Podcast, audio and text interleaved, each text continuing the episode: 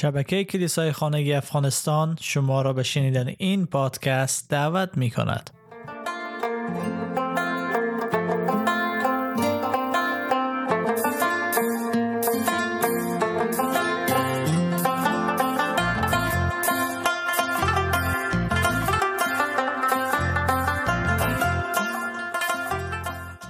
عیسی مسیح بر روی صلیب رفت تا ما را آزاد بسازه از اسارت ترس و مرگ. در رساله ابرانیان فصل دو آیات 14 و 15 می‌خوانه. بنابراین چون این فرزندان انسانهایی دارای جسم و خون هستند او نیز جسم و خون به خود گرفت و انسان گردید تا به وسیله مرگ خود ابلیس را که بر مرگ قدرت دارد نابود سازد. و آن کسانی را که به سبب ترس از مرگ تمام عمر در بردگی به سر برده اند آزاد سازد.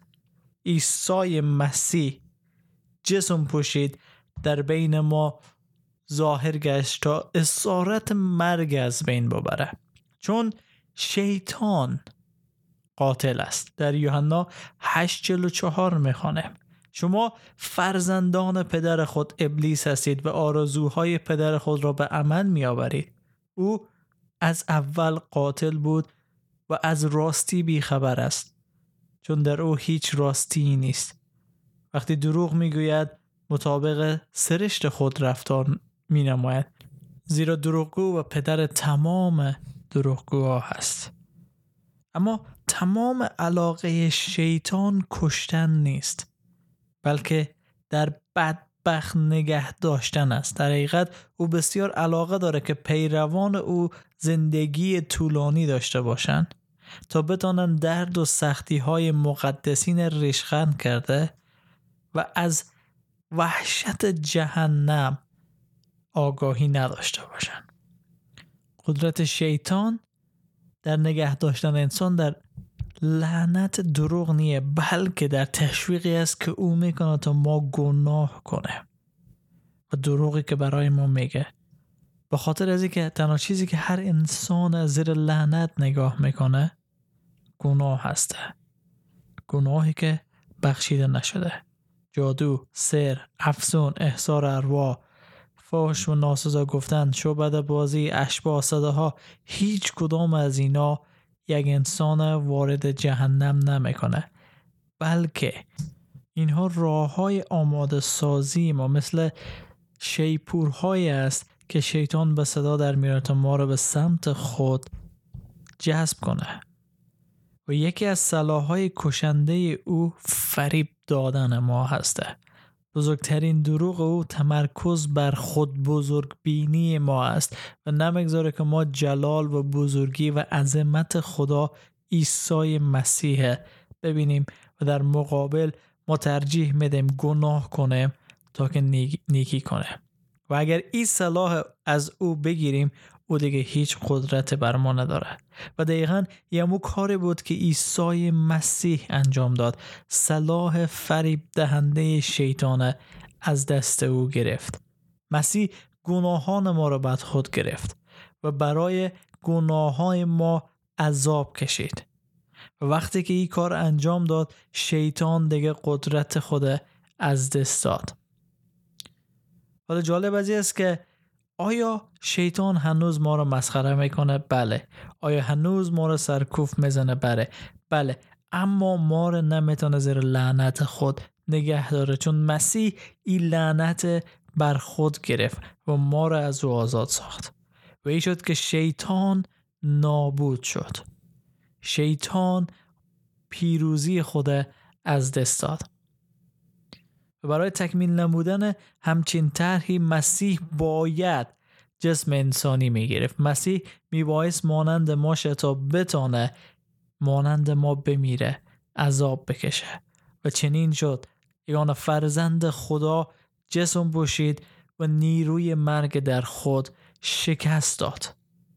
و با پیروزی او بر مرگ ما هم از مرگ از ترسی که مرگ داشت آزاد شده.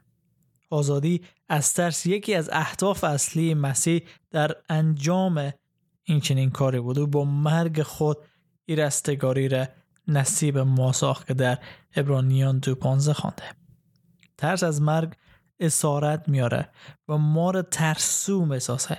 عیسی مرد تا ما رو از او ترس آزاد بسازه. زمانی که ترس از مرگ با یک محبت فداکارانه نابود کرده اسارت در خستگی خود ستایی جاه طلبی شکسته میشه ما آزاد شدیم چون مانند مسیح کسی رو داریم که ما را دوست داره که به قیمت زندگی و جان خود ما را آزاد ساخت.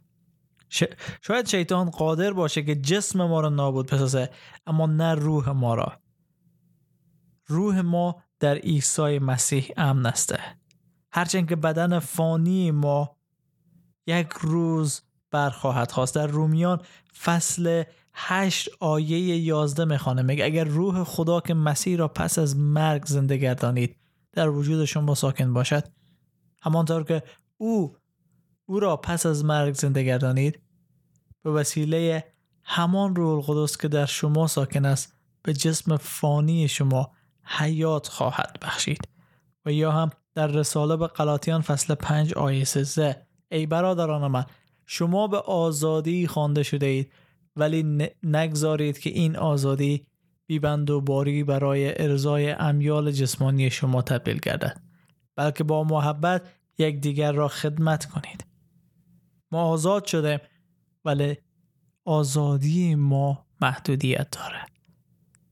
که همچون مسیح محبت کنیم خدا را جلال بدیم و همسایه خود دوست بداریم. بله مسیح به خاطر آزادی ما از ترس و از مرگی که شیطان ما را در چنگال خود نگه داشته بود و ما را فریب مداد بازی مداد آزاد ساخت و به ما حیات داد به ما حقیقت نشان داد که در خدا ترس نیست مرگ نیست. چون زمانی که خدا همه چیز آفرید مرگ خلق نکرد. مرگ خلق شد زمانی که شیطان ما را فریب داد. و گناه کردیم ما خود ما باعث مرگ خود شدیم اما خدا می‌خواد که ما حیات جاودانه داشته باشیم و تنها در عیسی مسیح و حیات به دست میآید.